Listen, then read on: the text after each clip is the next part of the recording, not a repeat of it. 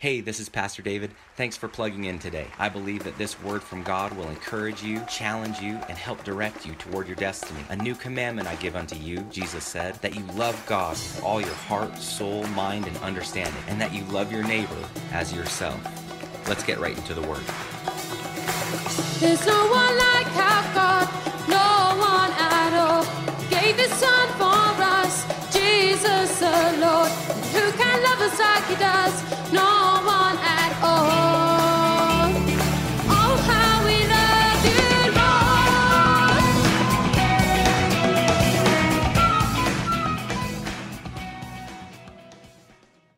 Hey everyone, Pastor Tanya here with Pastor David of Strong Tower Church. Good morning, afternoon, evening, good night. it's a wonderful time. Uh, Pastor David, thank you so much for our last episode where we talked about some of these boundaries that judgment has. If you haven't listened, go to YouTube and look up Judgment Has Boundaries. We're here talking about part three in the series of judgment that Pastor Dave's been delivering. And I'm telling you, church, it is rocking our world. So uh, get on board with us, go listen to that, and then come back. In the last episode, we talked about the fact that we must, not it's a good idea to, but we must judge others. Yeah, you need to. We can't just bury our head in the sand and watch our loved ones run off cliffs, as you put it. And the key to doing that without looking like the morality police is keeping in mind the plank that is in our own eye and remembering what kind of grace we would like to receive. Right. We got this plank in our eye, and Jesus wasn't saying, You're disqualified from biblical things. You're disqualified from from the responsibilities that you have in this world because of this plank in your eye. And that plank in our eye, we can't we can't really get rid of it. Jesus doesn't tell us how to get rid of it. And I think that he doesn't tell us because I'm I'm not sure that it's possible to do that in a in a long term way. In a outside of uh, being in our renewed mind of manifestation in in heaven, um, because of our sin state, I, I think that those planks uh, we can we can minimize them, we can reduce them, but being mindful of them, I think, is really the the key to understanding what this whole idea about planks and specks was. And recognizing that there's planks in our own eyes really keeps us from magnifying the thing that it's in in everybody else's eyes. Because we always tend to minimize what's going on in our lives. We tend to overlook our own sins or overlook our our own issues. And then people who have their own issues we tend to puff those issues up. So jesus was kind of saying hey pay attention. The stuff that's going on in your life is plenty big and the stuff that's going on in their lives is plenty small and that's the perspective that we need to use I really like that. And I really liked how in your message you told us to think about the kind of grace that we would like to receive. When we notice that there are planks in our own eyes, when we recognize and acknowledge the fact that, hey, I don't got it all together and I'm going to need some grace in this area. Um, it really opens up our heart to be like, wow, I know I need grace in this area.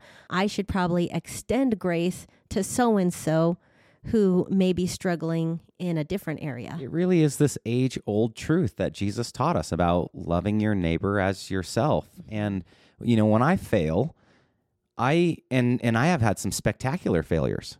You know, when I when I approach God, I, I approach him in in humbleness and and with a, a a contrite and repentant heart.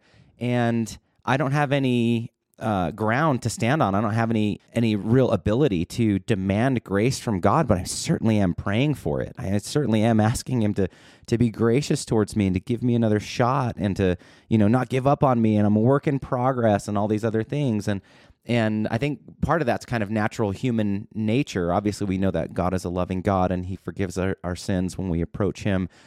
But we expect, maybe not expect, expect is probably a strong word.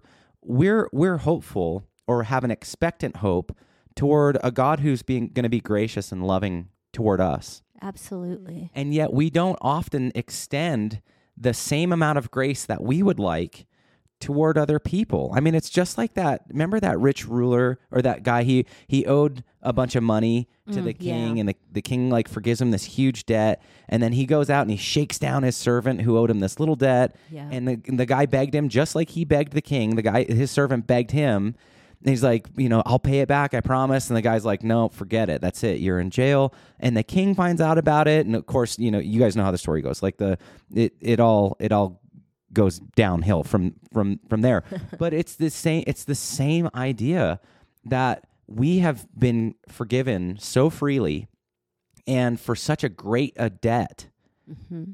There's no reason or or no reasonable reason that we shouldn't extend that same type of grace towards the other people in our lives. Well, I really like how you put it in in our last episode. Last time we talked, you said how Christ wants to be represented. Now, if Christ has presented us with such grace and mercy, then should we not represent him Amen. to those who are seeking it? I mean, wow, he just he just blows my mind. So in your message, you said a relationship with God is living sacrificially. What does that mean? You know, it's one of those things that a lot of pastors either don't want to talk about because it doesn't really tickle the ears, doesn't really fill seats in your in your auditoriums. But the reality is, you know, and that's a strong tower. We're like, hey, we're real people on a real journey, Yeah. serving a real God. We don't we don't butter up the message. It it is what it is. God God puts it out there and it's like this is, you know, this isn't the diet Coca-Cola Bible. This is God said it, we believe it, and that settles it. You know, we're just gonna have to deal with that. We're gonna have to deal with the the uncomfortable. Our our good friend says to embrace the awkward. So Yes. sometimes we just got to embrace that awkward. And this is one of those things. Is you know when when we're born again, we enter into a relationship that the Father has modeled for us, and the Father modeled a grace filled, justice filled mm-hmm. relationship with His people that includes a great deal of sacrifice. So God has made a sacrifice it right in the beginning. God made like the greatest sacrifice of all. Um, Jesus made a sacrifice. The Holy Spirit is currently making His sacrifice, and we are supposed to be imitators of God, and and we need to live sacrificially. And sad to say, most of the things that we hear in in popular Christianity is about what God can do for me and how the Bible is just filled with all these benefits for me. And it really comes across as more of like a sales pitch. Right. Like, here's the 10 reasons why you should love God. And, uh, you know, that, to me, it just seems like such an artificial way to to relate with somebody. You know, my marriage relationship, our marriage relationship requires a great deal of sacrifice. My parent relationship with my kids has uh, required a great deal of, of sacrifice. My relationship with my friends, people who I like, oh, I want to be close with, it requires sacrifice. So it's it's no different if you want your relationship with God to be all that He intends it to be. We got to be just like Him. He is a sacrificer, and we also have to make sacrifice in our lives. Right. And I, I love that you said we can't just go on uh, quote unquote living like we want and expect, you know, that God to God to bless it or or that to be okay. And and is that what you meant by sacrificial living? Like, hey, I know this is not fit in in the will of God or this doesn't fit with how God's called me to live. Maybe even though it's a thing I like, it's a thing I should lay down. I just want to be so careful because it's such a weighty idea. Mm-hmm. Because God does love you. God does want to establish you. We like to say that God wants to bless your socks off. Right. Like he wants to bless you. And I've always felt like God won't won't bless you with something that will ultimately end up in your demise. So it really becomes a character issue. I need to have the the right kind of character in order to uh, withhold the the blessings that that God wants to procure to me. So it's not that God is not into you. He's into you. I love the way that you say uh, well, that you teach about intimacy, that he's into me, you see? Yeah. I, I love that because God is into me. He does care about my life. He cares about my day to day. He does care about my comfort. It's just that my comfort is not his chief end, right? His chief end is my becoming more like Christ, my becoming Christ like. And in order for that to happen, it, there's a whole big piece of my spirituality that has to include sacrificial living. Mm-hmm. So, sacrifices in my finances, first of all, like 100% of my finances are not mine. Mm-hmm. 100% of my finances belong to God. And I show him that 100% of my finances are his by bringing back a tenth, saying, Here is what you've required of me. Here's mm-hmm. that tenth. But that's really just the minimum. That's that's really the the the bottom the the baseline Christianity. I, I want to show him that he's my Lord in, in in the way that I give my offerings, not just bringing my tithe. That's Right. not that's not really a sacrifice as much as it is obedience, but it is sacrificial. If I'm going to be honest, you know what I mean. It it feels sacrificial in, until you really get God's heart Right. for it. But um, so I want him. I want to. I want to be sacrificial in my money. I want to be sacrificial in my treasures. I've I've been able to gather resources in my life, and I have to use those things sacrificially. Um, you know, loan out my tools, and you know, be generous with my car and my home, and like those those kinds of things. And I also have to live sacrificially in my spiritual life. That is, I should fast and I should pray. Praying takes time. It takes energy. It, mm-hmm. you know, all things that I want to spend on other things. That's not mine. It's the I wanna. I, I have to give up some of the I wannas. Yeah. That's what sacrificial living is all about. In, in instead of saying like I want to do this, I'm going to do this, and I'm mm-hmm. gonna give this time to God. I'm gonna and and that's the other thing too about of living sacrificially is the the want to. Right. You know, not just like, well, I'm I'm gonna give this to God because that's what He requires of me, but I actually want to. Like, I want to sacrifice. It really takes the sting out of out of the sacrifice when you want to. There's a relationship that's birthed from it that fills up more than what you pour out. In this message, Judgment Has Boundaries, you gave us four boundaries regarding our judgment toward the world and toward non Christians. Yep. Yesterday you did a great job. So you still got them. I got them. They were number one, which we talked about. You must judge. Yep. You must. Number two, avoid double standards. Uh, the third was confine judgment to matters that are not in dispute. Yep. And then judge the action, not the motive. You bet. So let's talk a little bit more about the second boundary avoiding double standards. Okay, so let's just consider some of the issues of life. Okay, and I'm going to be a little real here. So um, for you and our listeners, you know, uh, brace yourself. Okay, uh, let's. So some of these real issues in life. How about having an affair? It's a real issue of life. What about bad mouthing your spouse? Drinking a little too much on the weekends. Somebody thinking about abortion, neglecting your children, lying to your boss, hanging out with the wrong crowd dressing provocatively to get attention, skipping church more and more regularly, or dabbling in other religions. Now, first of all, if you don't think these issues are wrong, we need to have a different podcast. okay, these issues are wrong, and this is uh, this is very very easy. Let's kind of low, slow, over the plate uh, pitch to our listeners.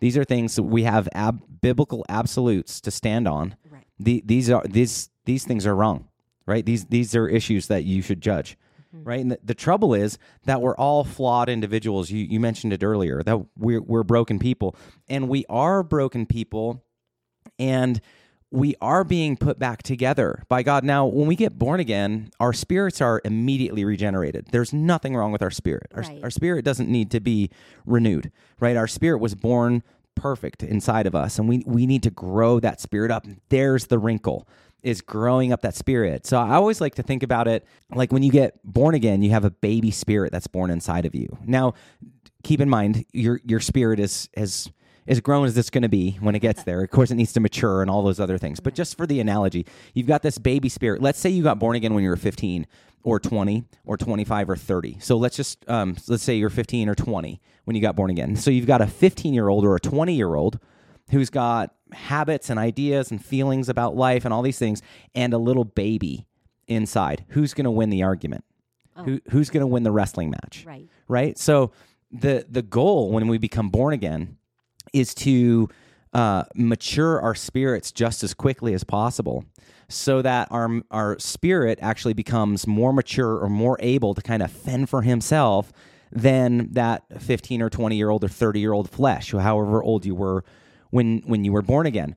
And this is a process called mind renewal. So I know that sounds like you know a Christianese word, but it's ac- but it's actually it's a pretty healthy thing, and it's not weird.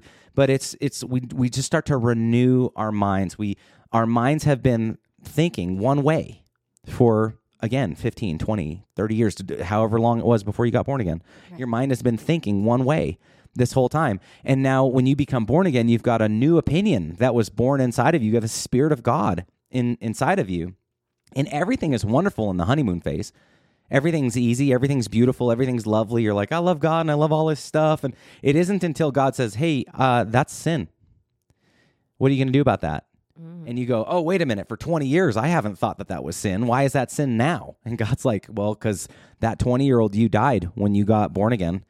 That 20 year old you is dead and buried, and you're a new creation. Like, how come these jokes aren't funny anymore? Well, Holy Spirit doesn't think that's funny. I'm not saying that nothing's funny, you know, but Right. there there's a, a great deal of humor that uh, puts you know God or or or Christian things as the subject uh, of the fun, and uh, rarely does Holy Spirit find those things funny. Um, there are actually you know very sacred things, and we should we should keep those things sacred. But again, that's all happens within this process of mind renewal, and that process can take any number of months and weeks and years and it really does depend on the person. I've met people who are born again for 30 years that act like week one christians. And on the opposite of that i used to spend time ministering with todd white who was four years old in the lord and he was doing things that 30 year old seasoned christians hadn't even sniffed at. And he is brand new in the spirit Right. so, so the spirit isn't bound to the same kind of years, that same kind of time that we are. You can grow your spirit up rather quickly. Things in the spirit move very fast, and you can grow your spirit up rather quickly if you just be be disciplined, live live that disciplined life. Right. And I guess just working on your relationship because you are now alive.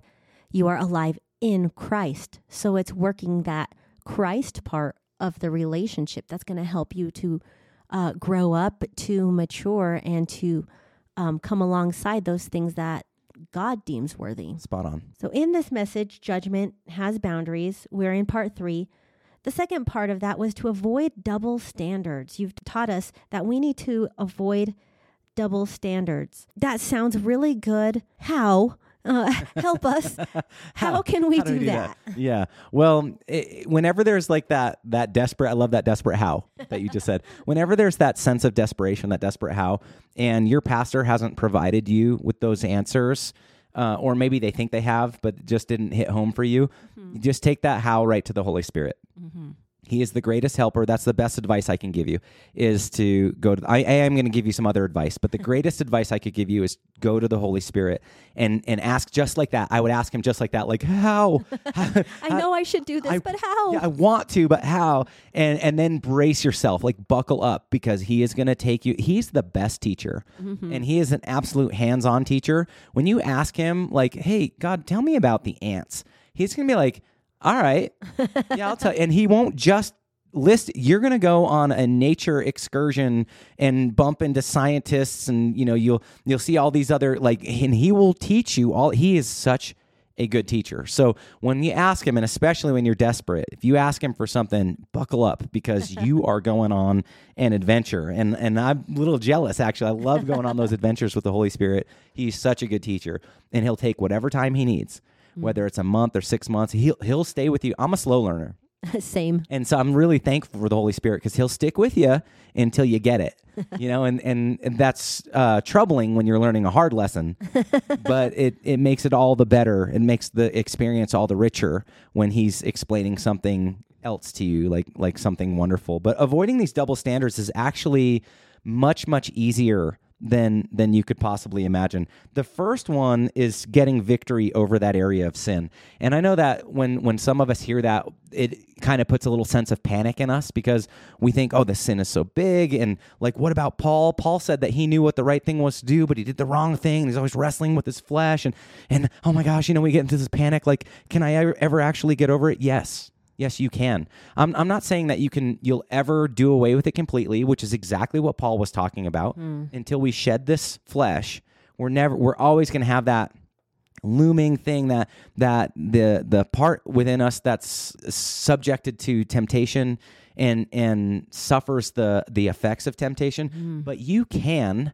get victory over sin. God wants you to and you you can. And it's real real easy. You got to study your word. That's part of renewing your mind. Mm-hmm. You got to pray. You got to pray in the spirit and you got to pray in english and you know if, if you haven't become spirit filled since you got born again what are you waiting for? What are you waiting for? The holy spirit will come his second working of the holy spirit he will come and empower you for christian living. Mm. He will give you the power that you need to overcome. And I, I can't imagine trying to do christianity. I know a lot of people who do it. Why would you ever want to try to go through life without being empowered by the Holy Spirit. Man, you got you got to pray. You got to pray in the Spirit, and you got to you got to pray in English. And there's tons and tons of information, not not just on our uh, YouTube website, which I would strongly suggest. We did a, a really comprehensive teaching on the baptism of the Holy Spirit, and we made sure to record it so that everybody could just go back and watch it and and learn.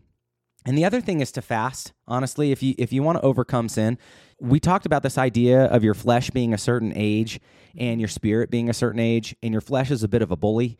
It's it's gonna have what it wants. It's gonna be like, um, yeah, I know that's a good idea, but I'm gonna do this anyways because it's what I really want to do.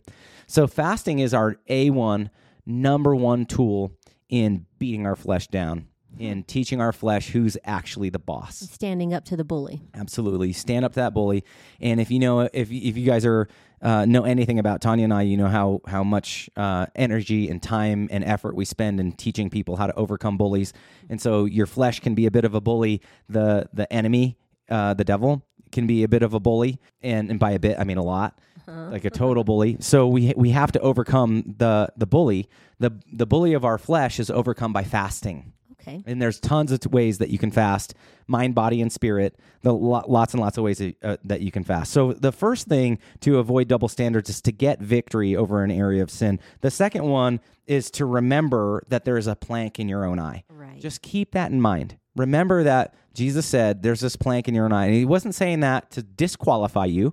He was saying that to humble you so that you would approach somebody else with with a gentle spirit, right? Okay. Number three, give more grace to the situation than than necessary.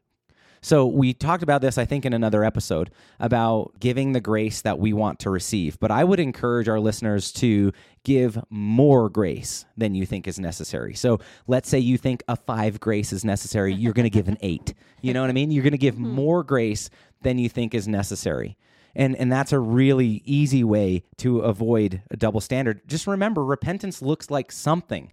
It doesn't look like uh, a specific thing necessarily. It looks like something. So it could be a little something or it could be a lot of something. The fact is, the important part is that there's just a something. Right. Right? Repentance looks like something. And when you see repentance, you can just dump copious amounts of grace onto that mm. situation. There isn't an, you can't dump enough grace on it. As long as you're dealing with repentance. As long as you're dealing with a repentant heart.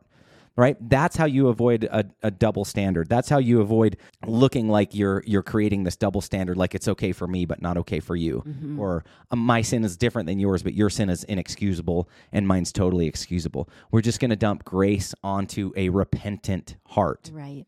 And the fourth one is to con- consider also that you might be tempted and fail. Right. You might think, hey, I don't have that problem. I'm qualified to talk to this person because I don't have that problem. And I agree with you. You are qualified in, in that situation. And it's good that you either have victory over it or you don't have that problem. But don't go into that situation thinking that you're bulletproof, that you can't be tempted. Because I've seen pastors, parishioners, laymen, I've seen all kinds of people tempted of things that they had never even dreamed would have been a temptation for them. Like they never struggled with that thing ever. And then all of a sudden they found themselves wound up in it. Wow. Well, that's the problem with temptation. Right. It's tempting, Right. right? And the enemy doesn't care. He's he is uh in in that regard he is a no respecter of persons. Right. He doesn't he doesn't care what what your natural bends are or what um what you the kind of sins that you tend to fall into. He's happy to get you involved in any kind of sin. So these are four real simple things that you can do. Get victory over a specific area of sin. Remember the plank in your own eye. Give more grace to the situation than you think is necessary and consider that you too might be tempted. If you would do these four things, you can avoid double standards in your judgments. Thank you, Pastor David. That actually sounds doable. So often we make things harder than they need to be. And I love how you just simplify the gospel. It truly is good news. Thank you for joining us in Judgment Has Boundaries, Part 3. Join us again as we continue to dive deeper into this message with Pastor David of Strong Tower Church. Thanks again, and we'll catch you next time.